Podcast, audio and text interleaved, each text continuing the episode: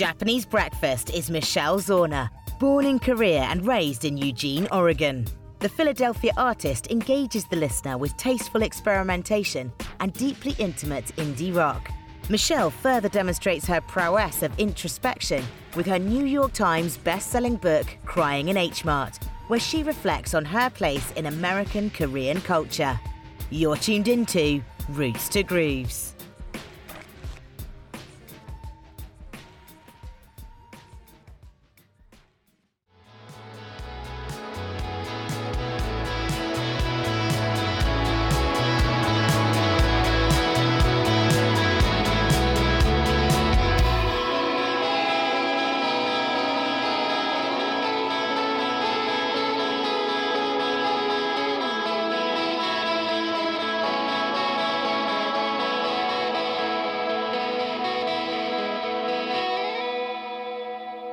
What's up, everybody? It's Roots to Grooves.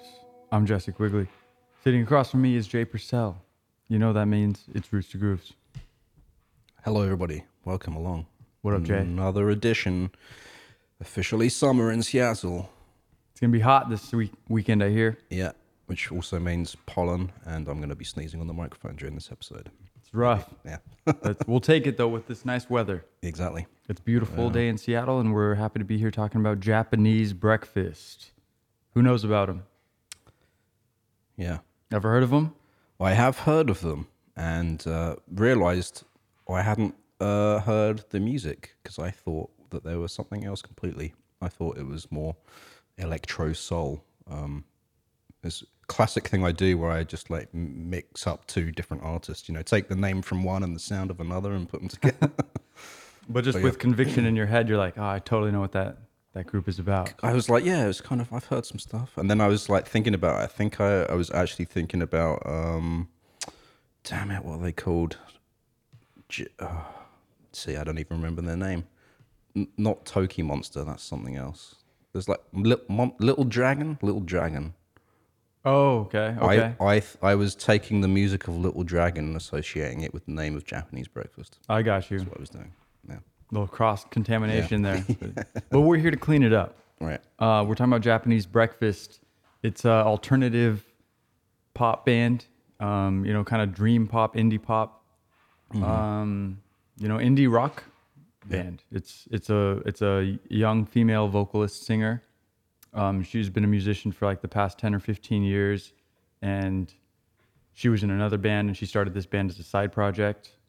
Um, just you know, for her own artistic purposes, started doing it you know, got signed and it turned into a bigger and bigger project um, to the point where it's been going and growing for 10 years. Um, and she's been, you know, she's, you know, done a lot of cool stuff. The, her latest album, Jubilees, it has a best alternative music album. Um, it was nominated for that. It was nominated best new artist. Um, it was also nominated for her 64th annual Grammy Awards. Yeah. So she's doing big things, making progress. A lot of Mich- people. Michelle Zauner as well. I think we Oh, said her yeah. name. No. I'm, We my just- bad. I'm, I'm sorry. That's her name. But yes, Yeah. of course. Who is Japanese Breakfast? So not really a band, uh, more of a. Well, I mean, they're a band in sense of when they go live and tour, and that there's like about six people on stage now at this point. They had a three piece to start with, um, but it is primarily Michelle's uh, project. She's the singer songwriter. One hundred percent. And um, furthermore, she's an ar- she's an artist. She's a a writer.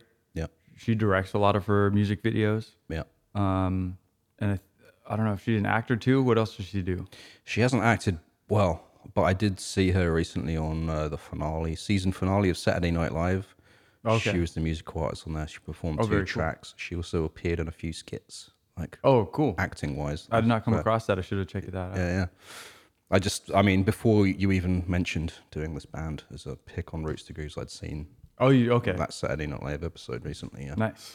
yeah. So it's all coming together. It's coming the together. yeah. synchronicities are leading the way. yeah, The universe is telling us we're on the right path. yeah.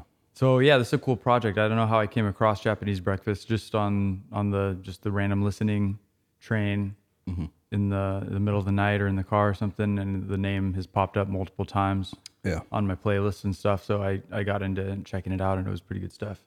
So Yeah, unlike for me, I haven't come across the music like on Spotify or YouTube, but I have come across people talking about Japanese breakfast on like the web, um, uh, like on Facebook and that. Uh, I've seen the name come up quite often as like a sort of indie act that people are really into. Like, Right. Yeah. Yeah, that's that's that's nail on the head. It's an indie act that people are really into, and she just creates a really strong vibe Yeah.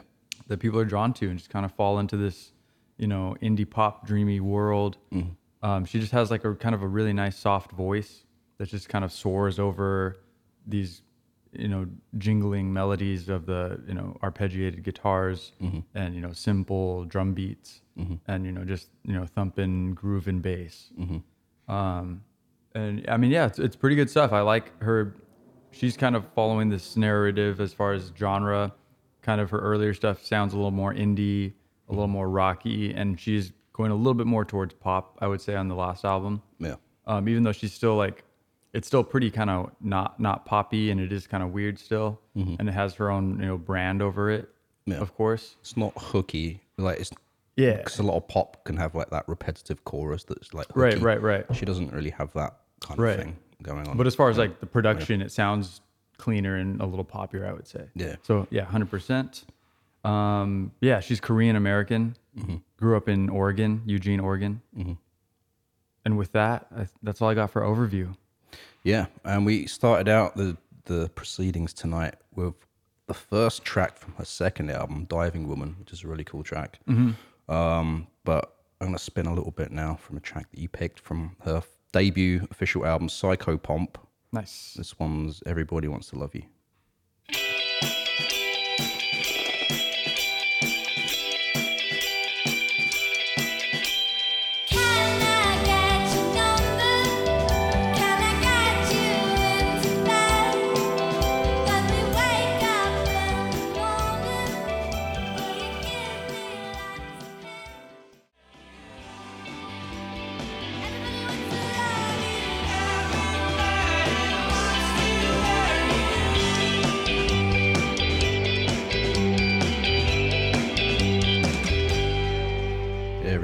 To Love You from Japanese Breakfast here on Roots to Grooves with me, Jay Purcell, and Jesse Quigley. Yes, that's me. Um, Japanese Breakfast, who is who we're talking about on this episode. Yes. Yeah, so good stuff. Let's get into a little bit of early life. Let's go hop in our time machine. Let's take us back to uh, 1989 in Seoul, South Korea. Ah, it's a beautiful day. it's uh, overcast and very misty in the air. Just got done raining. You don't know any of this. no, I'm just setting the Setting scene. a fictional scene Just of, using our imagination. of the place of birth Mm-hmm. of Michelle Zauner, who is Japanese Breakfast. Yes. Um, yeah, her mum's Korean. Her dad is Jewish American, and she was born in Seoul, but uh, moved to Eugene, Oregon when she was just nine months old. An infant. Yeah. Um, her dad, like, so a lot of this is interesting. I think I was wanting to mention it later, but she did come out of a book, Crying in H Mart. And actually, that's something else I should say. That's another reason that I've heard of her recently because I saw, like, there was a New York Times article about this book. And I didn't make the connection at all until I started researching today. I was like, "Oh, she wrote that." Okay, because I've seen the articles out there and I bookmarked it to read it. Oh, very cool. I went back and uh, read the article, and um, yeah, so it kind of attaches to her early years because that book is really about her relationship with her mother, right? And um, kind of framing it in. Uh, I haven't read the book, but like from what I hear, is like framing it in kind of food and memory and her relationship with her mother, and growing up as like an Asian American in America. Yeah, kind of thing. touching on her, her cultural background as a Korean woman. Yeah, and uh, it seems like you know, f- like I haven't read the book. Obviously, I wish I kind of had the time to do that before doing this show because we might have a little bit more insight into her early years. Because it, from what I gather, though, it sounds like she maybe didn't have like the, well, she maybe had a bit of a rocky time growing up. It sounds like um, in Eugene, Oregon. Uh, like from what she did kind of convey in the book, her relationship with her mother is she felt that like a lot of um, other kids had maybe parents that are more doting on their children, more supportive, and she said her mother was very much kind of like I think she like gave an example was like if you know if you lose a job, you know, the parent is like, "Oh, I'm sorry that happened." You know, there's always an- another opportunity, kind of thing. And she said her mother would be like, "Why? What did you do?" kind of thing. and I and I think she said very like just growing up, like her mother was very um, kind of harsh and strict with criticism and, and stuff like that, and not supportive of creative um, career or work. Uh, Michelle said mostly because she hadn't, her mother hadn't seen or experienced anyone in her life that's been successful with that. Mm-hmm. And she didn't, Michelle didn't go into detail, but she said her, her mother did have like some kind of creative thing within her, but she suppressed it and never explored it, kind of thing. So there's all that sort of going on, and uh, Right. her dad, um, I think she's estranged from now, um, but uh, he is, is mentioned in the book as well, and uh, uh, and he, she, she said that the the main thing he got upset about was not about everything else that he wrote about her, but the fact that he she got a fact wrong, which is that um, she mentioned that he used to sell used cars to the military. And apparently, he was upset about that because it wasn't used cars; it was new new cars to them. So, yeah, it, it seems like there's was a bit of a you know, I think it seems like from what Michelle's talked about that she maybe would have wanted a, more loving, supportive kind of growing upbringing, and, mm-hmm. and the way she's sort of conveying it is it wasn't that way, and it's very sort of hard for her. But I think on the other hand, she says that's kind of on her reflection made her who she is now. So Right, you know, right. obviously, but yeah, one of those interesting Yeah. lessons. Like you wouldn't, you didn't have the best background or something, your Yeah. ideal childhood or whatever, but yeah, you also wouldn't go back and change it because that's who you, what caused Yeah. you to be who you are today. So yeah, very interesting situation. Life is weird. Mm-hmm. Um, so yeah, and then I don't know where to go first. Let me just, you know, she's going through her childhood. She goes to, she attended Bryn Mawr College. mm-hmm. in Phila- Philadelphia, is that right? I believe so. Yeah, Yeah, and eventually we'll we could we'll touch on it a little bit later, but I think she got like a job in healthcare, so I think she was going to school for some type of nursing or hospitality, healthcare, or it might have been like health insurance even. oh wow, okay, Okay, but anyway, that's I don't I'm not sure, but she went to to college. yeah, Um, I know before she was in before she started um, Japanese Breakfast, she was in another band, and she was in a few bands as as far as I know, a few different indie rock bands. Yeah, um, until forming the group Little Big League, and this was around 2011. right, yeah, And so, I mean, yeah, so she like formed that group with a, a couple other people, and they did their thing, and they have, you know, they're still they still have listeners, they still have a following and an audience.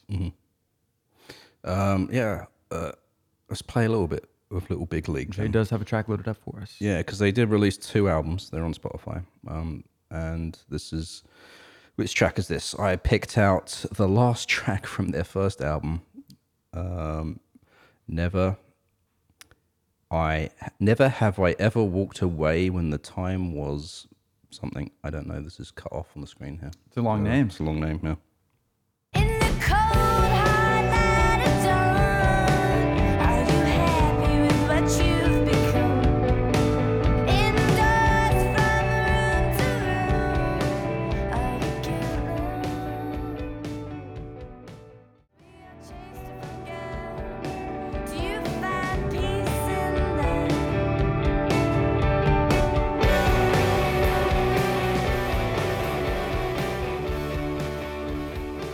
Now it's just a snippet there of Little Big League.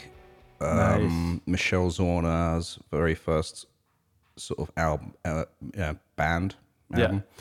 Uh, and the, the actual title for that is Never Have I Walked Away When the Time Was Right. It was too long for Spotify to actually list the entire Wow. name on Spotify, which is crazy. That is crazy. Um, and yeah, it came out in 2013. It's it's fairly decent like rock album. Um, I would I would recommend going and listen to just that album.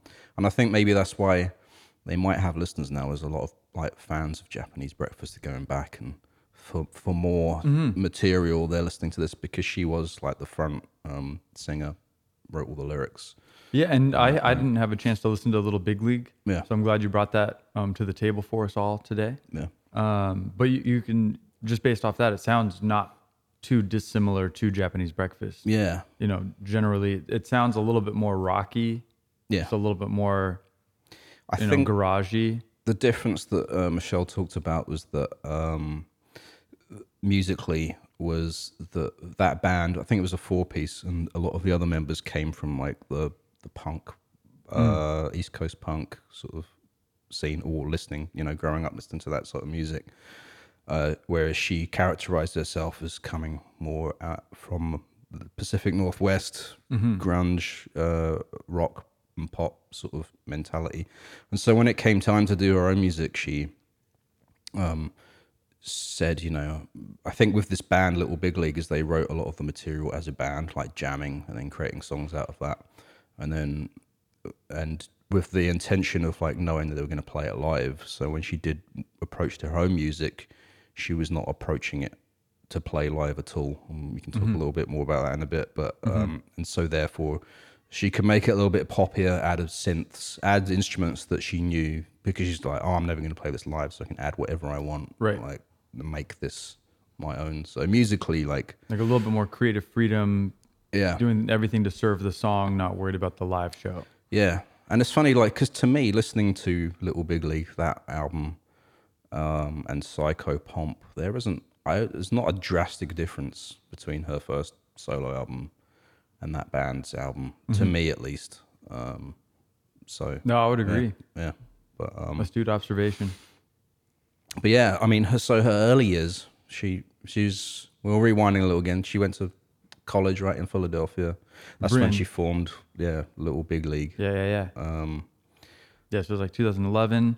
Um, and then I, I got, if we're jumping to 2013, it was she moved back to Oregon. Yeah.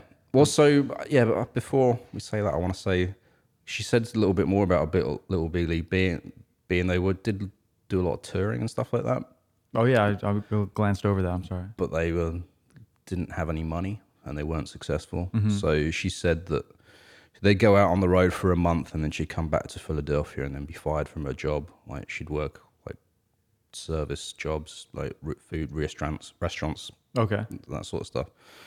Um, and she said it was just a very hard lifestyle and being sort of disassociated from family and friends and Right. going on the road, coming back and being poor, sleeping on friends' couches and stuff like that. And yeah, so what happened is, is she said she went back to Eugene, Oregon because her mum had cancer. And so she like quit her life in Philadelphia to go be with her mother when she was ill in Eugene, Oregon, right? Mm-hmm. Yeah. Yeah. No, thanks for filling in that gap there. Yeah. So that, that does bring us up to 2013. Mm. And yeah, her mom was diagnosed with cancer, so she moved back to help take care. Um, and I think it was around during this time where she started, she was messing around with music and she had this idea to do like a 30 day, you know, a month long exercise practice where she writes a song every day. Yeah. And this is the material where her, the first Japanese breakfast album came from, Right. which is a cool exercise. And I've heard a lot of other artists do this from time to time Yeah. um, just like a nice way to just get something out of you, even if it's not the best perfect thing, just to extract some artistic ideas and then see what happens with it once it's out. Yeah. Um, so she did that, and it was obviously a success. And she turned a bunch of those songs, probably not every single one, but a bunch of them into that first debut album. Yeah, a couple of them, I think. And I think she did another uh, after she finished that first project. I think she was like posting them to Tumblr, is what. Oh, that's right. That- yeah, you're right. Um, and she worked with a friend, Rachel um, Gagliardi. I have the name there. Um, and then, yeah, after that, she did a similar project again um, with some other musicians um, and posted them to another Tumblr. This is where back when Tumblr I was a thing. It was, yeah, Tumblr was hot.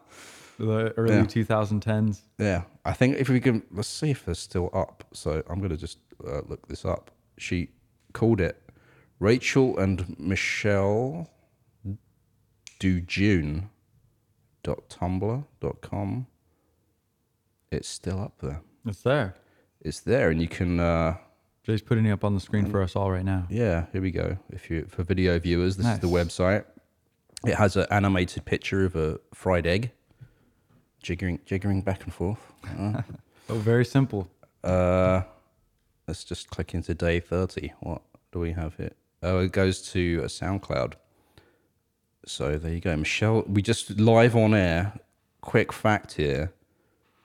If you go to soundcloud.com slash Zauner Michelle, and you can check the show notes for the spelling. Don't mind if I do. Uh, she has a whole SoundCloud here with all, all of those tracks from that very first project. So deep cuts. There. Good Yeah. stuff. There you go. Jay with the research. Yeah. Um, so yeah, so she's making this music, uh, just a bunch of body of work, a bunch of tracks that she does one per day. Um, and it ends up being the the release called June from 2013. It's you know melodic, intimate, electric guitar, um, lo-fi, uh, da, da, da, da. and yeah, I guess it was released on cassette by Ranch Records at at, at this time, Mm, cool. about 2013. Yeah. Um, yeah, what do we got from here? Um, so yeah, she was still in Oregon and, and writing these songs. She, What- she did this. Yeah. So go ahead. Oh, I was just gonna say, was June? It wasn't Japanese Breakfast, or was that an EP? What was that? What? The album June. I thought that album was called June, or was that did Oh. that, that end up being Psychopomp?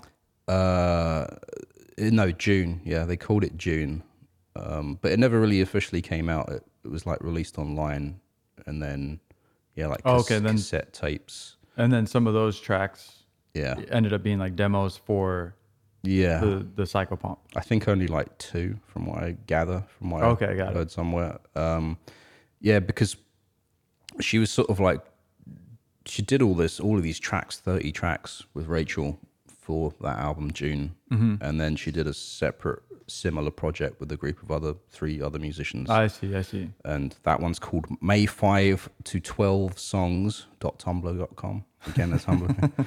um, That's funny. but like I'm a little bit fuzzy on like the timeline and that, but I think what kind of ended up happening for the first album, Psychopomp, is that she got together with two other musicians, bass player Peter, who I think went on to be her husband, Right. and uh, another a drummer, and so they'd taken like a lot of her demos and did them live and then recorded them.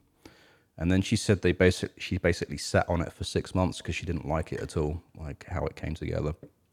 And so she got together uh, with this mixing engineer who now m- mixes all of her stuff. And I'm trying to find his name. I don't know if you have his name. Um, I do not. oh, George Elbrecht. She got together with him and they like replayed all these recordings that she did with those musicians and basically kind of monkeyed with it in the computer and stuff and slowed things down, sped things up, took drums out, added like other sort of electronic components kind of thing. And I think like it was that process that really um, got her excited about the music again. Um, and that sort of process is what ended up coming together to be the first album, Psychopomp. Yeah, nice. Yeah, from what I gather. No, I like it. I like it. yeah. Um, by the way, Psychopomp, um, it means in Greek mythology, a guide of souls to the place of the dead, the spiritual guide of a living person's soul. Well, yeah. Just for kicks, so we're all on the same page. And the album cover, I think, is photos of her mother, right? Like a composite. Yeah, and Like- so like I said, or like you said, I'm also a little fuzzy on the timeline because I, as far as I know, this album Psychopomp was released, and her mother got to experience that, um, and subsequently, shortly after, her mother died of the cancer that we previously spoke about. Yeah.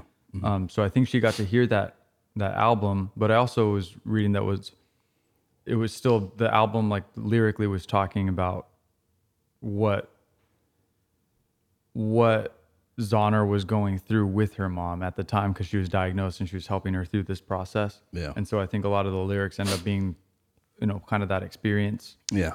put into words. Yeah. Now, a lot of people have said, and she said it herself. She said, yeah, exactly that. That's kind of what the lyrics were about. And then people have kind of characterized this album as, compared to her later stuff, as like more sort of, sorry, excuse me, somber or like sad kind Mm-hmm. of thing. But um, Yeah, I've seen like dark or heavy-handed. yeah, that as well. And it's interesting to me because I listen to th- these tracks and musically, I don't feel that, but lyrically, yeah, for sure. But musically, tonally, mood wise, it doesn't feel heavy Mm-hmm. or dark or sad. It feels because her voice is kind of like light and floating. To me, it sounds wistful sort of thing. Mm-hmm. Yeah, It's no, I yeah, 100% agree. yeah, That's that's what drew me into the music. But that is cool how it's multi-layered. yeah, How you can kind of groove to it and vibe to it, have it on playing, and you like it, getting something out of it. But then dig a little deeper to read the lyrics, and it's it's much more poetic and dark. yeah, Um, so multi-layered, good stuff. yeah. Um, what else do I got on on this album? It's it's raw, it's visceral, and yeah, I don't know. A lot of it, was, some of it was at least written within weeks of her mother's death. Right. Yeah. So so very close to home kind of record. Yeah. Also was a successful debut record for Michelle. Yeah.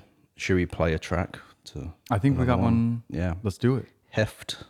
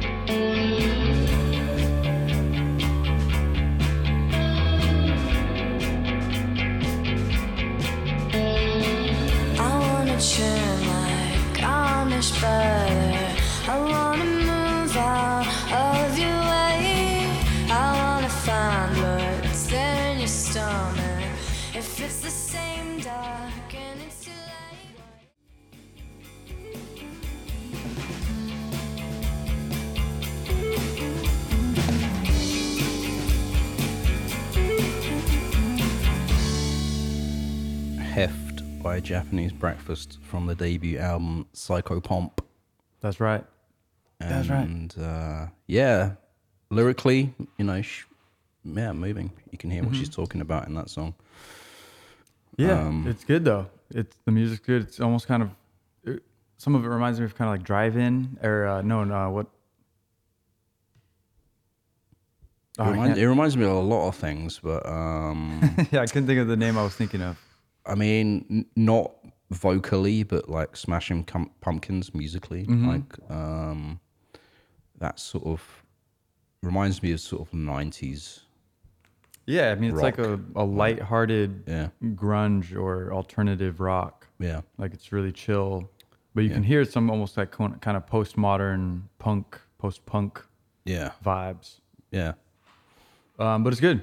Uh, I guess she she wanted to put this record out and nobody wanted to put it out as far as labels go. She hit up a couple labels and nobody wanted to put it out. Okay, And eventually, Yellow Yellow K put it out. okay. Um, so she eventually just found one that would. Even some of her friends' labels, she said, wouldn't put it out for some reason. But then I don't know how the hype started then right around this because she said at a certain point that they were getting a lot of they they did start to get courted by labels but also booking agents. Um, there was like kind of an attraction to like an interest in this music and getting her to get booked for shows and stuff like that. Um, which I think eventually led to Mitski, right? Um, she opened up for Mitski, which is one of her big breaks. Mitski, who we talked about Yeah. on Roots to Grooves. Go check out that episode. episode. Yeah, her music's great as well.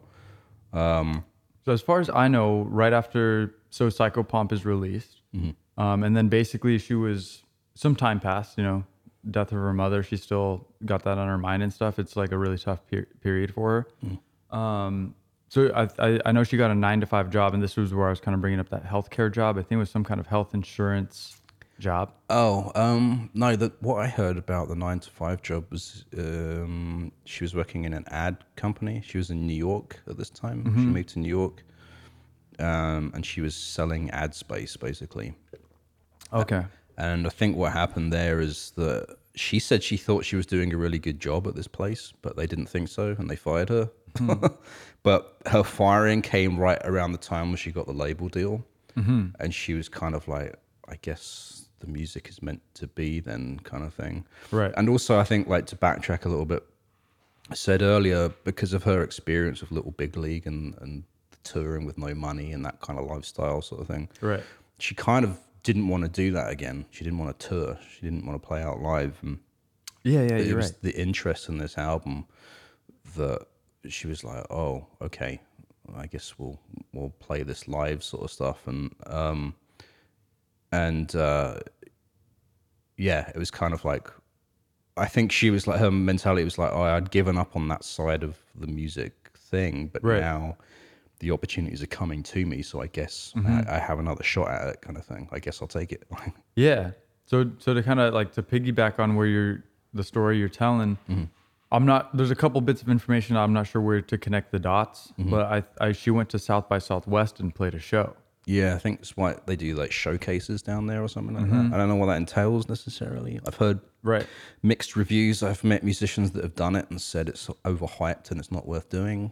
So, So is that something that you would sign up for, like kind of apply for? Be like, hey, I want to play here, Yeah. and then they choose you, or I, I think it works you get a some slot based on way like that. Yeah, and especially if you have a label working for you to do your bidding in terms of getting Well- in there. I think that uh, that works that, that way was as well. Like, yeah. That that was kind of the point I was mm. making because I don't think she had a label until that point. Okay, and yeah. I, I read that she had gotten connected with a label and signed possibly that weekend, but but because of that Right, show, yeah. And she also got a booking agent.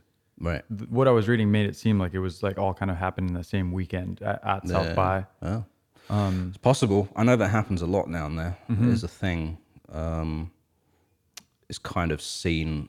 well, I think we've talked a lot about about a lot of artists that did that early on in their career, and it seemed to have helped. So I don't know. Maybe the person that was shitting on it, it didn't help work for them, so that's why they're bitter about it. But like, Maybe you're right. Yeah, yeah, that could be. yeah, but um, but yeah, I mean, I've heard a lot about you do go down there, you play the showcase, and that's how you get connected with these industry folks, sort Yeah. of thing, seeing you play and stuff like that. Yeah, Yeah. So in this interview, I mean, she was she was pretty stoked because it was kind of like a dream come true moment. Because like you were saying, am I done with music? Is it's not going to be my thing?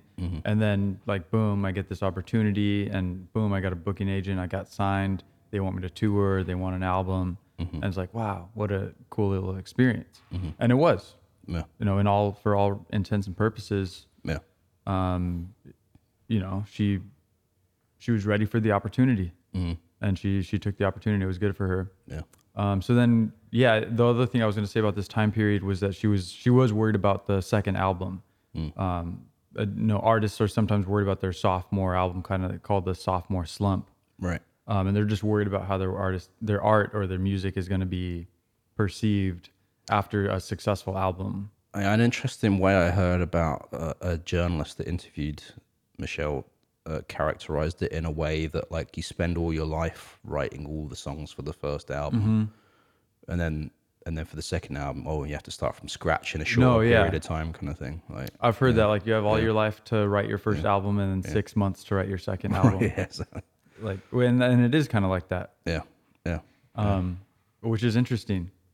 And I think all artists kind of go through that a little bit. Well, the other thing I, I it sort of intrigued me about this concept is I know I think we both know a lot of musicians now coming up, producers, musicians, artists that are not really focused on the album. They're focused on the songs. It's kind of like a mm-hmm. hip hop mentality of just put out tune after tune after tune after tune. Yeah. And it, it, it's interesting to me where we still have artists like Japanese Breakfast in this era that aren't doing that. Instead, they're focusing on albums. Mm-hmm. Like, I don't know.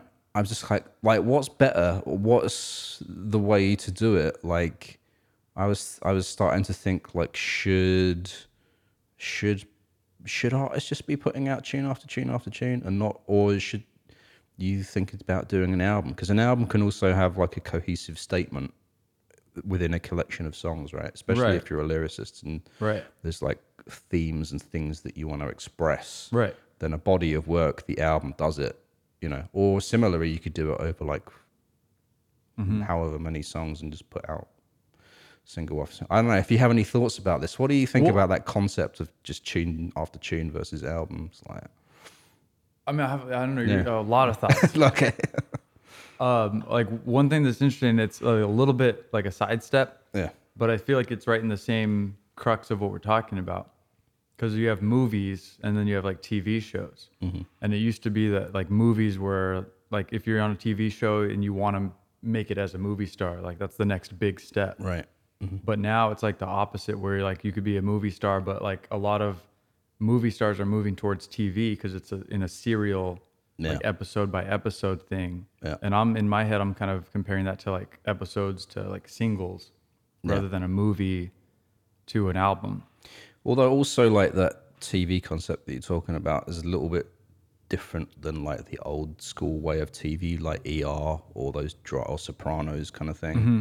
Whereas like now it's like it's almost a mini series, right? Where you Mm-hmm. have ten episodes, but it, that's it. So it's almost like a really long movie, like Right. opportunity for an Well, actor. Kind of exactly. So it's like instead of an actor acting all these parts and putting all this energy into a two and a half hour movie, you get how many hours of one season? If it's 10 episodes long, an hour per episode, that's 10 hours of acting in front of the audience. right. And so it's that many more opportunities to get across what you're trying to say. Yeah. Yeah. yeah. So, like, I don't know if that makes sense to what It we're talking about. No, I've heard actors recently. It's very useful. I watched this roundtable discussion with these actors. Uh, one of the guys, Brian, forget his last name. He he's plays the he's in Succession, like he's the father figure in this HBO show called Succession, kind of thing. Oh, I don't know that show at all. It's really good though, and but he characterized it as like a because you know normally it's like the three act structure in movies had one, 2 Mm-hmm. and three. He said doing the show and doing TV is like r- one really long act two kind of thing. Oh, yeah. you know, and you get to explore.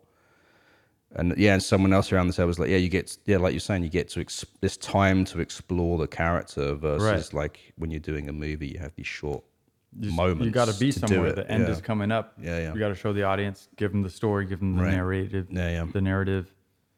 Yeah. So kind of interesting because So album wise, so do you think? Yeah. What do you? I, mean, I guess back to like singles, mm-hmm.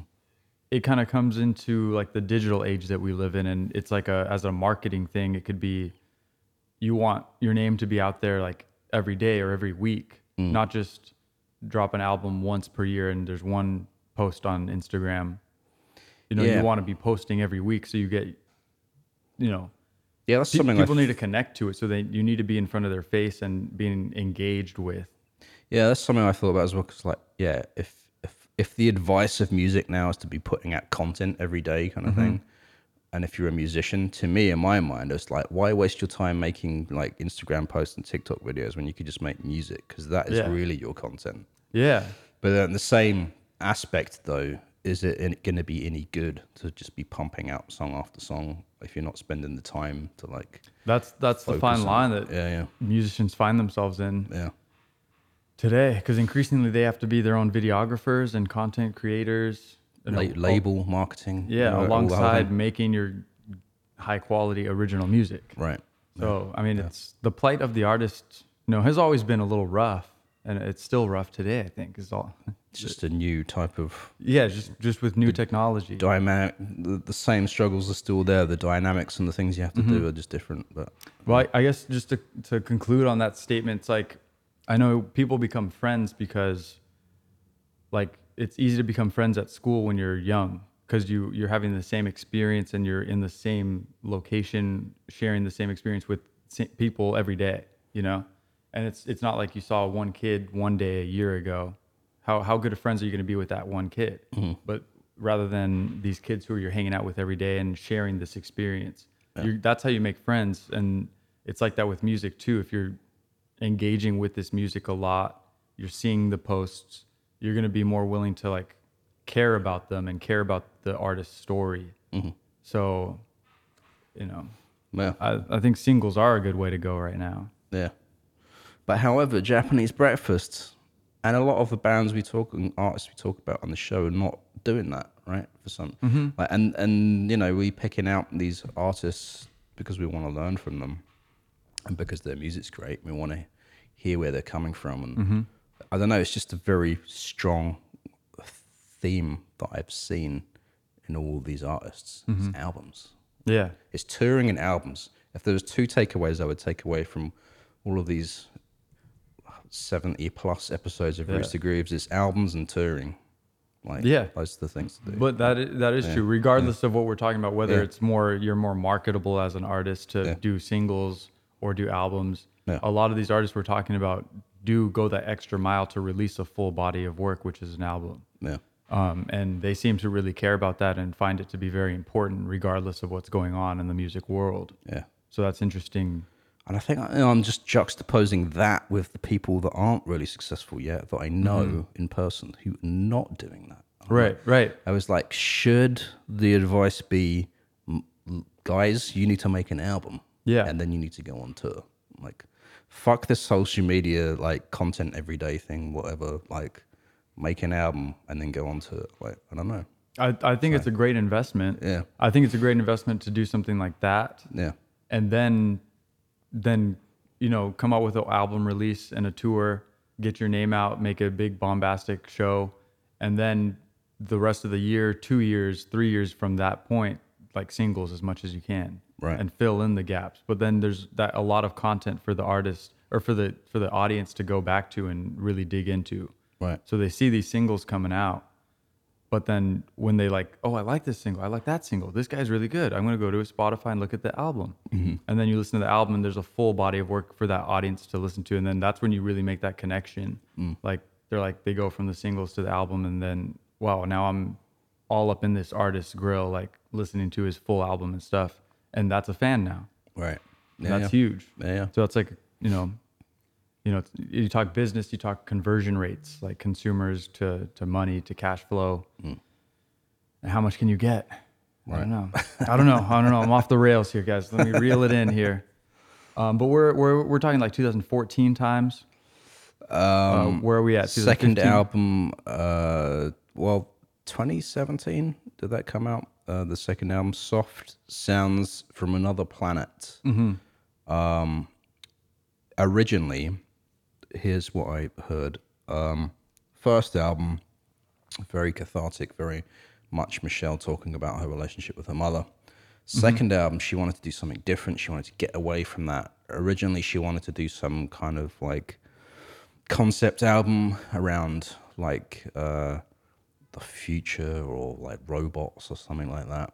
Um, you know, so she wrote a couple of tracks that are in that vein. Like, I think Machinist was one of them. Um, but then as she was working through this, she was like, she did one song and then she was like, oh, now I have to make like 10 more that are like that. And within that theme. yeah, and then she was like, that doesn't, not really vibing with that, didn't really work, sort of thing. So she kind of ditched.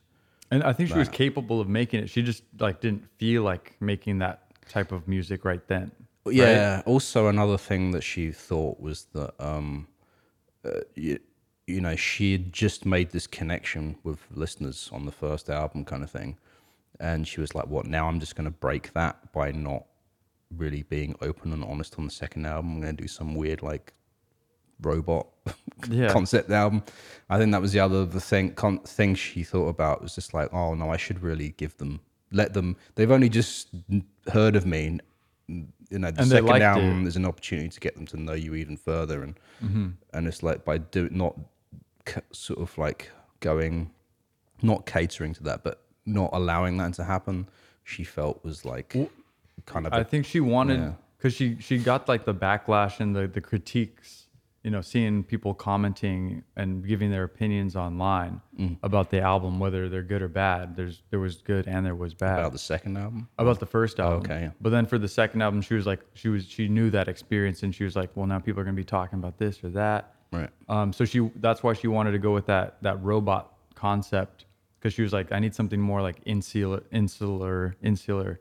Mm-hmm. Um, if I can say that word. Mm. Um, you know, as like a barrier, so I can like continue to make music and make art, but feel safe and not feel like I'm completely vulnerable, vulnerable and exposed. right Um, Yeah, yeah. But then she kind of realized that that being exposed and vulnerable is connection with their audience. right yeah You know, so she, she recognized the value in that and decided to go back towards that yeah yeah and wrote the rest of the songs Yeah. with that kind of in mind. Cool. Yeah. yeah. Um, sh- we gave uh, listeners uh, a taste of this album when we opened up the show, Diving Woman. Uh, but we have this other track here. Should we play this? Road Head. Yeah, it's another good one.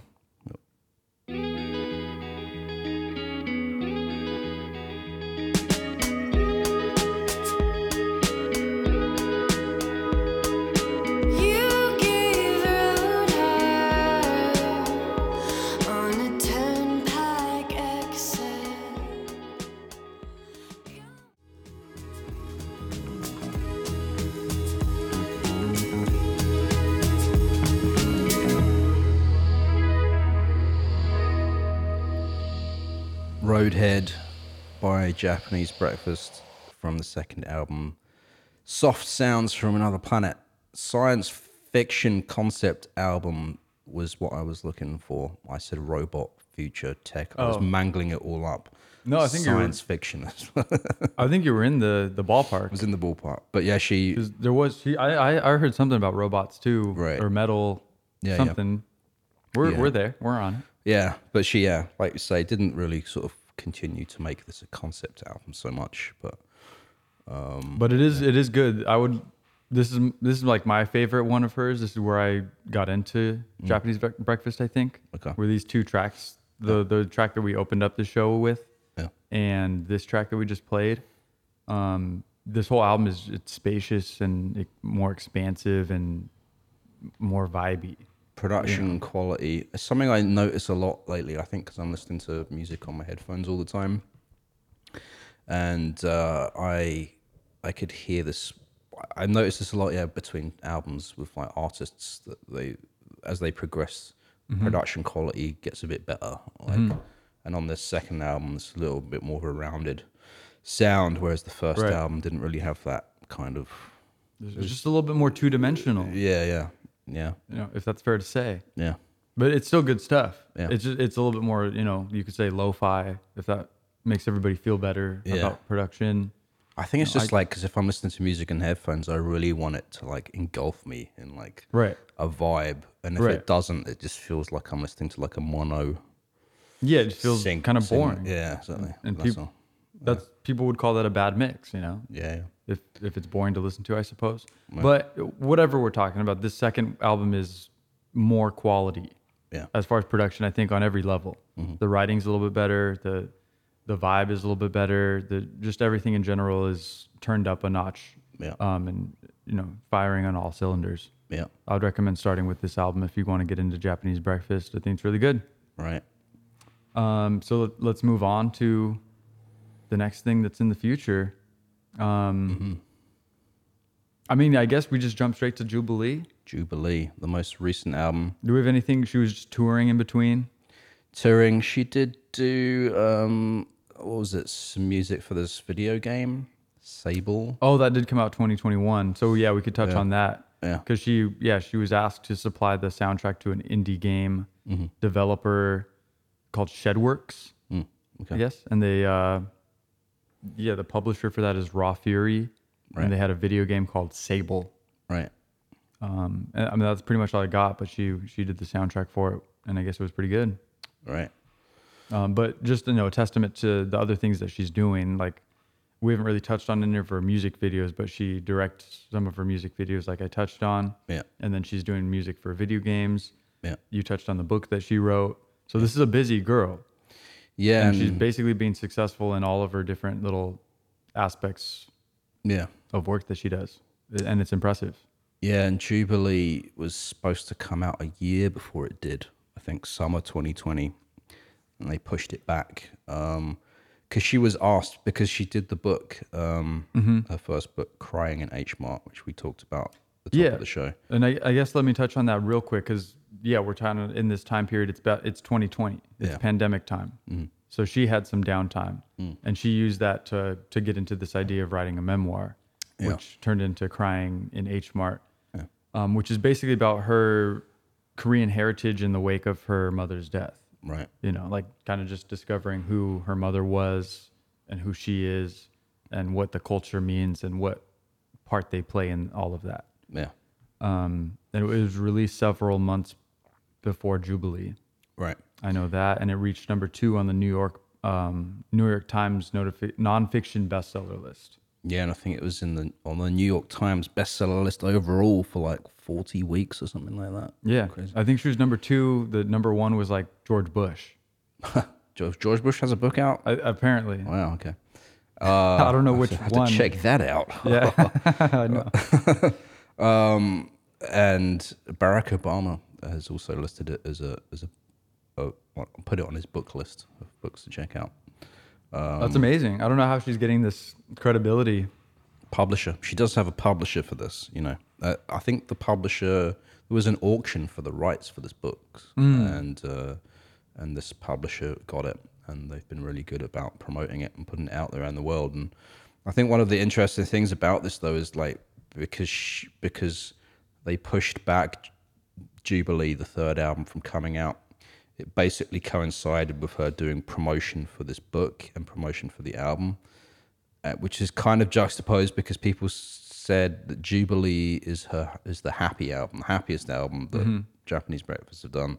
Intentionally, Michelle did it that way. She wanted to, you know, like, she's like, I expressed all of that stuff. Now I want to go in a like happy, positive direction for this album. But yeah, the weirdness was like she was doing all this PR and interviews for the book, which is still kind of about that sad, cathartic time, whilst doing PR and promotion for this album, which is about a positive. They're almost seeming kind of disparate. like, yeah, and that's when themes. she said it wasn't supposed to come out at the same time. You know, that's c- COVID and all that happened. But um, but I th- also the other reason why she did the book is like she said that she thought she'd kind of like done this cathartic thing on the first two albums and realized she hadn't. She like needed a bit more, and that's kind of also why she wrote the book. And also to say the book was like pre, um, what's not not the word prefaced, but but I'm forgetting the terminology of foreshadowed. No, she basically wrote some essays and articles for like uh, various online publications before doing the book. drafts. Uh, no, it's like a actual published articles, like I think the New Yorker I'm, I'm still trying to think of the word you were thinking of. pre pre uh I mean, yeah, preface, Pre- predetermined, pre she pre preliminary. before I don't know whatever. All right, we're lost. We're. uh, I can't. I cannot help you, sir. If you're writing, What's the word? um, maybe I was You're maybe the gonna- word I was thinking of is wrong to use in that context. Anyway, I don't know. I think you're about to make up a word. Yeah, but she yeah she wrote an article called or an essay called "Crying in H Mart," and that precluded pre pre precluded precluded. Like, like not secluded, not like, but came before. Yeah, it came before, not secondary. Preliminary, Preface not pre, pre works, doesn't it? I guess, but that's also in a book, a preface, right? Uh, preface synonym. I love the source. Um, preamble, prelude, uh, not pre, not Prologue. prelude. Prolusion, introduction, forward. pre. Wow, no man, this is yes. it's gonna bug us into the next five episodes. What is this? prefix, prefaced, prefixed, predetermined. predetermined, No. pre? No, never mind. Forget it. Sorry, guys, we tried.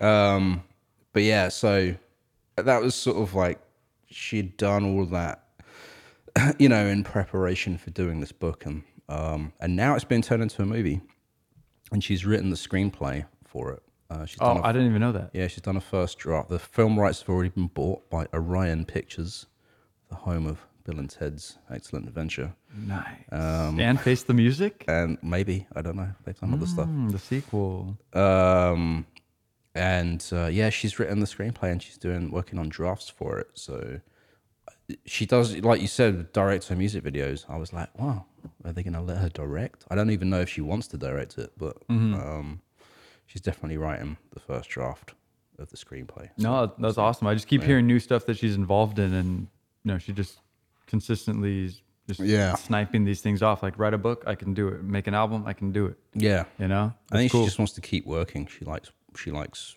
working. well, yeah, she likes being an artist. Yeah, yeah. Like, I think she knows she's pretty, you know, lucky or in a good Mm-hmm. kind of point of privilege to be living this life that she is. Yeah. And she's, you know, using it as well as she can, and you know, using it as a way to look look at herself as a reflection and be like, you know, a cathartic kind of experience, like writing about her, her own experiences Mm-hmm. with her mother, with her culture, with her, herself. Mm-hmm. And she's just exploring her life and, and life in general. yeah, So it's cool.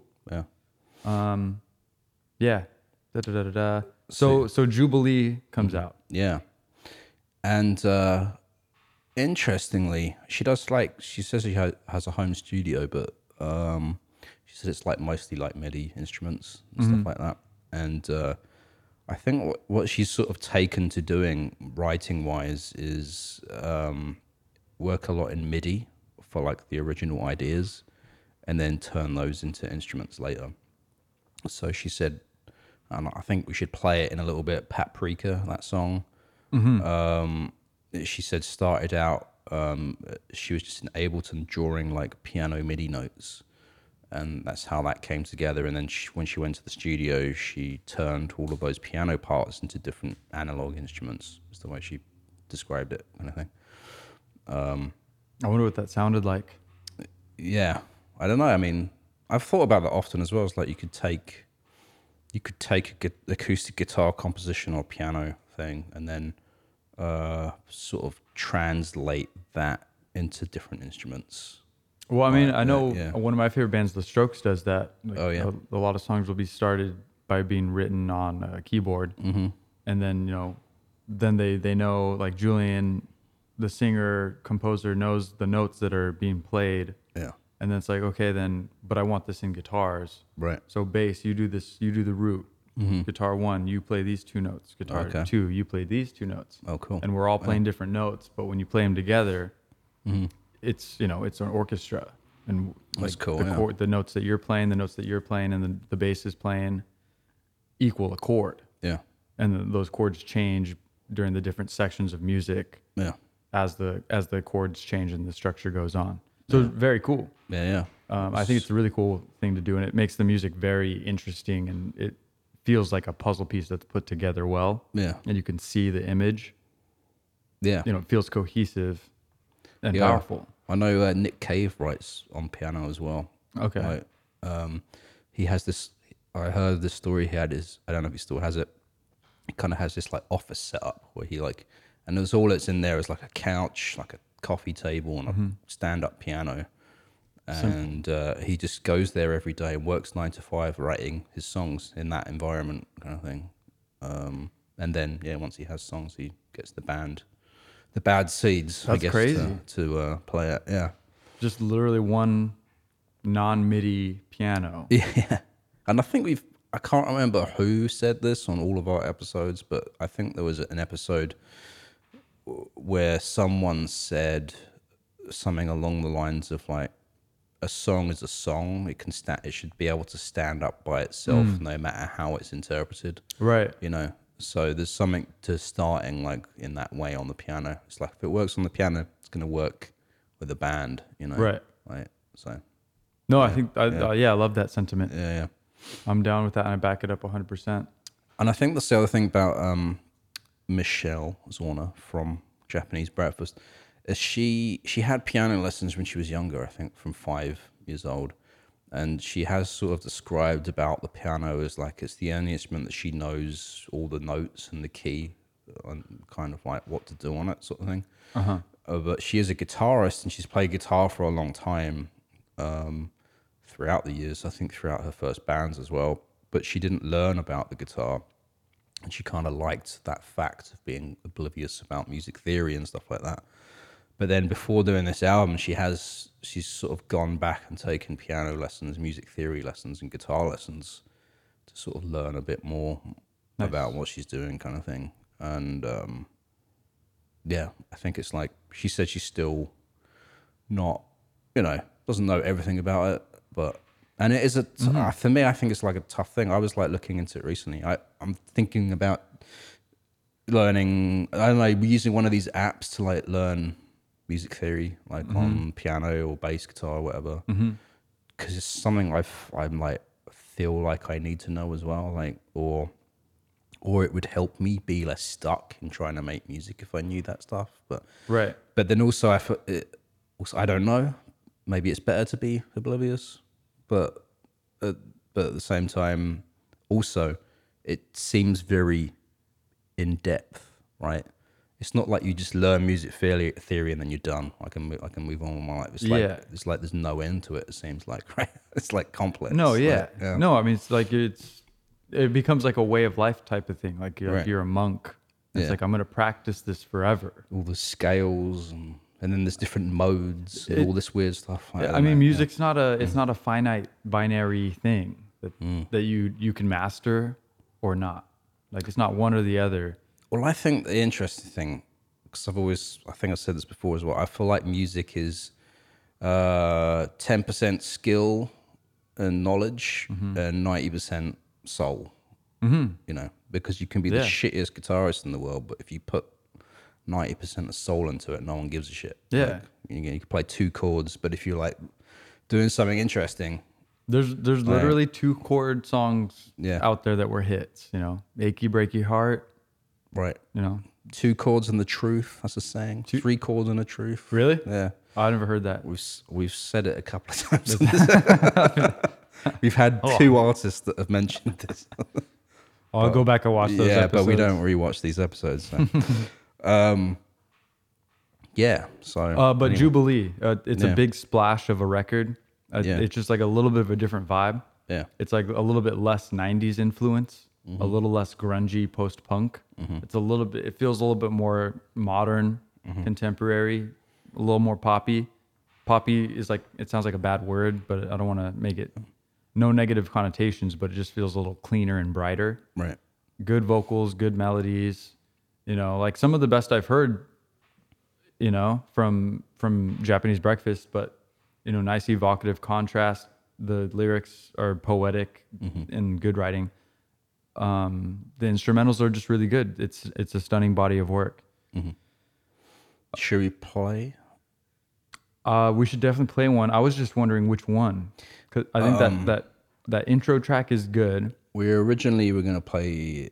Uh, well, uh, be be sweet. Oh, I think you wanted to play, but I wanted to also hear Paprika because of that. It started off with being written as piano and then turned into instruments. So I'm just like, with that knowledge, I'm interested to see how it came out. Kind of. I think level. it's more interesting to listen to that intro song Paprika as a like for production sake Okay. and for like studying it okay. and like listening to it. It's interesting and Yeah. the vibe is interesting. Yeah. The the second track though, I think is more it's just like a more fun bop. Oh, uh, be You know? sweet. Yeah, be sweet. Okay. It's just more fun and vibey. Well, which one do you want to? We're not ending the show just yet. We're gonna play a track, talk a little bit more, and then end it. So, which Okay. track? Which Let- one would you want to end Let's the go show on? in order. Let's go narrative style like we do on Roots to Grooves. One and two. We'll start with Paprika right now. I'm down. Okay. All right.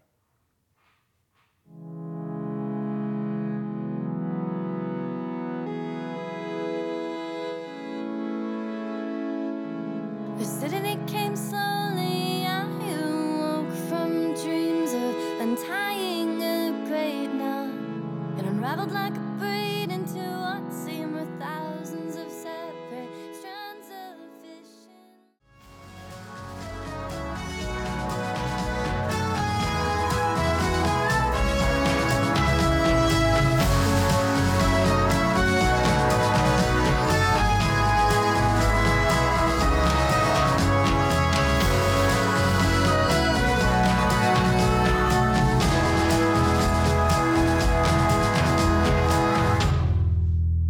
Paprika from Jubilee, Japanese Breakfast, their third album. I did actually see that track. They performed that on Saturday Night Live. Oh, that's the one you saw. Yeah, well, Nice. she did two, and, and that one she had a big gong on stage, and for those big hits, she was just she, had, she was like singing, and then for the big hits, she was just like, bang Bang, on the gong, bang a gong. bang a gong. Um, yeah, you say so. You mentioned something about listening to that track for like production and that. What, Mm-hmm. what what specifically caught your ear in that, or I mean, like for example, the horns. yeah.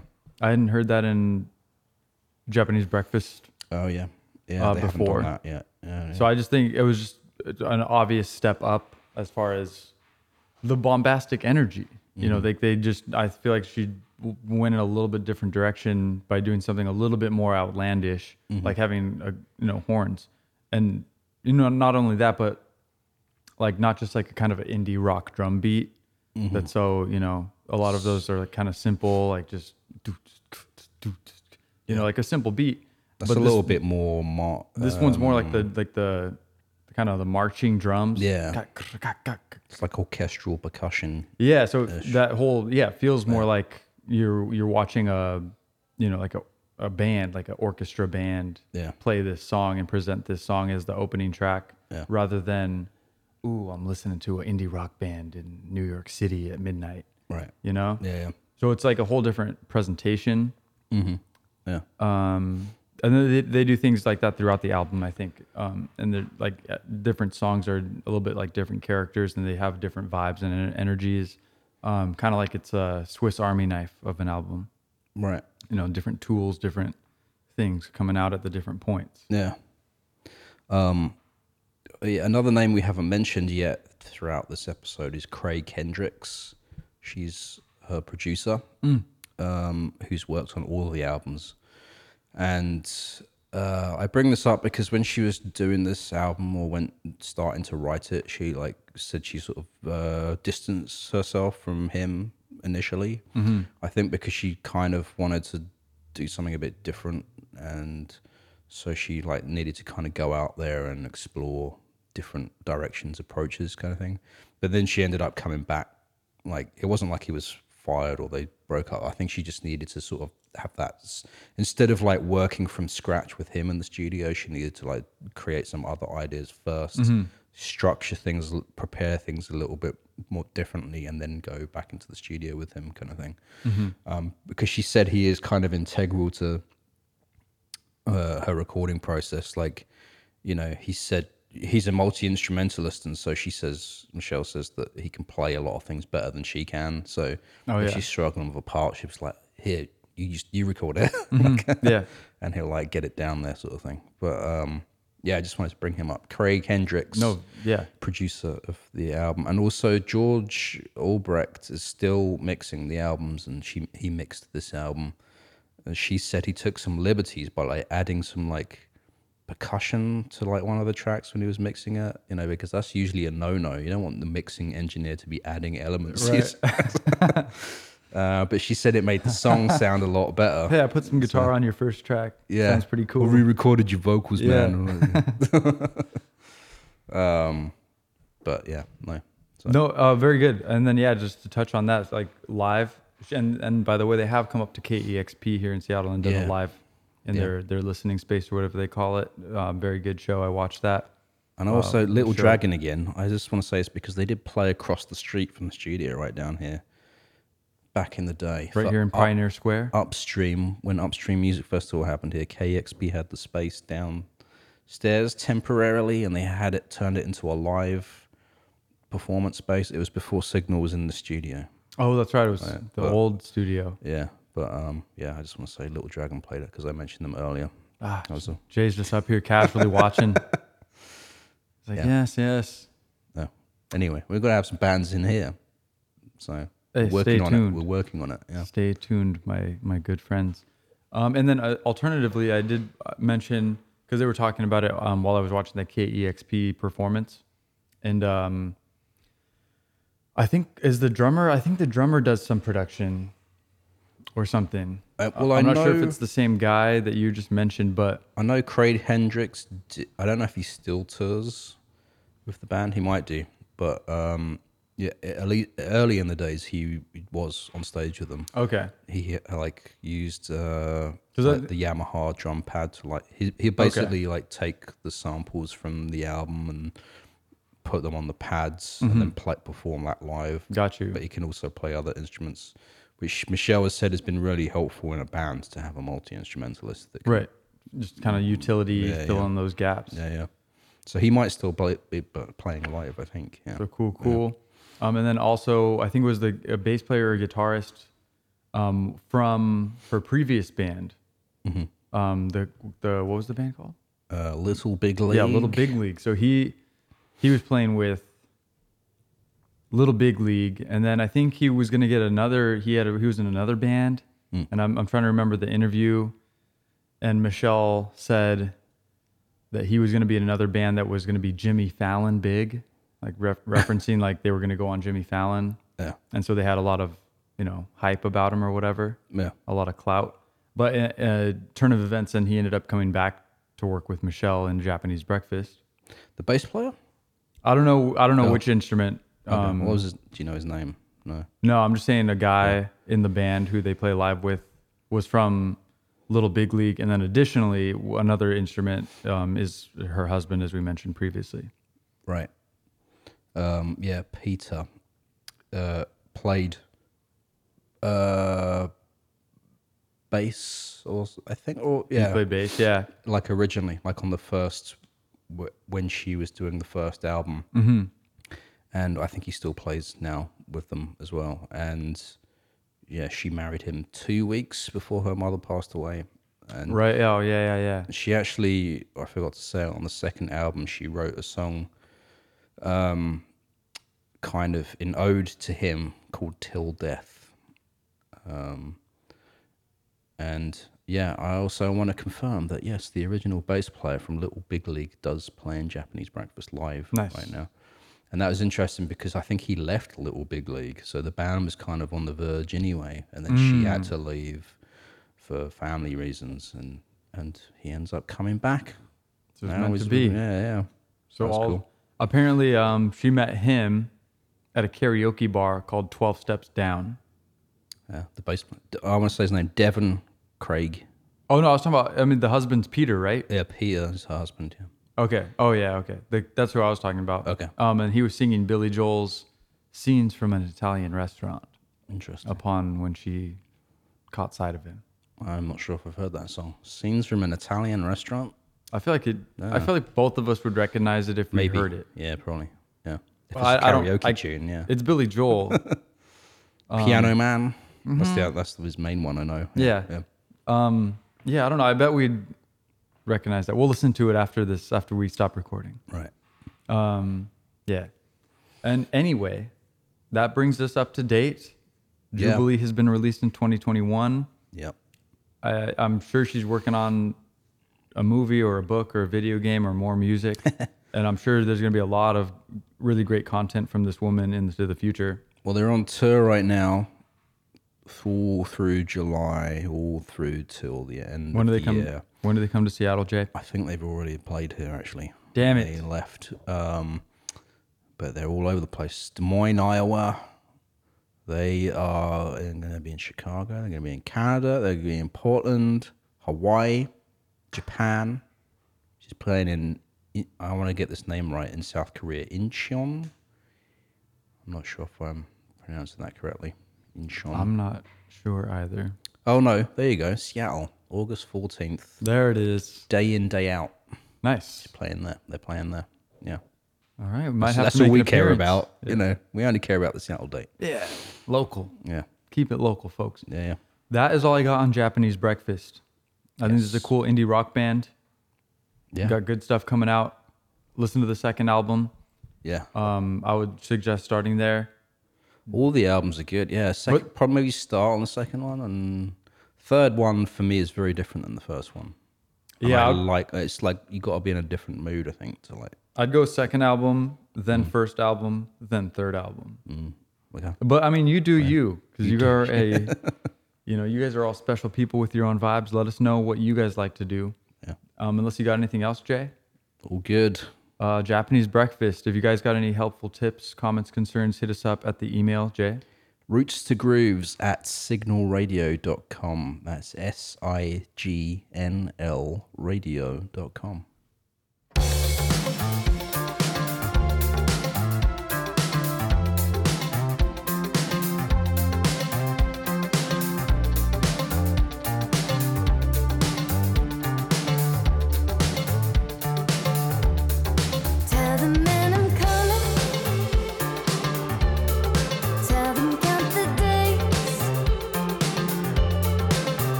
To Grooves is a production of Signal Radio.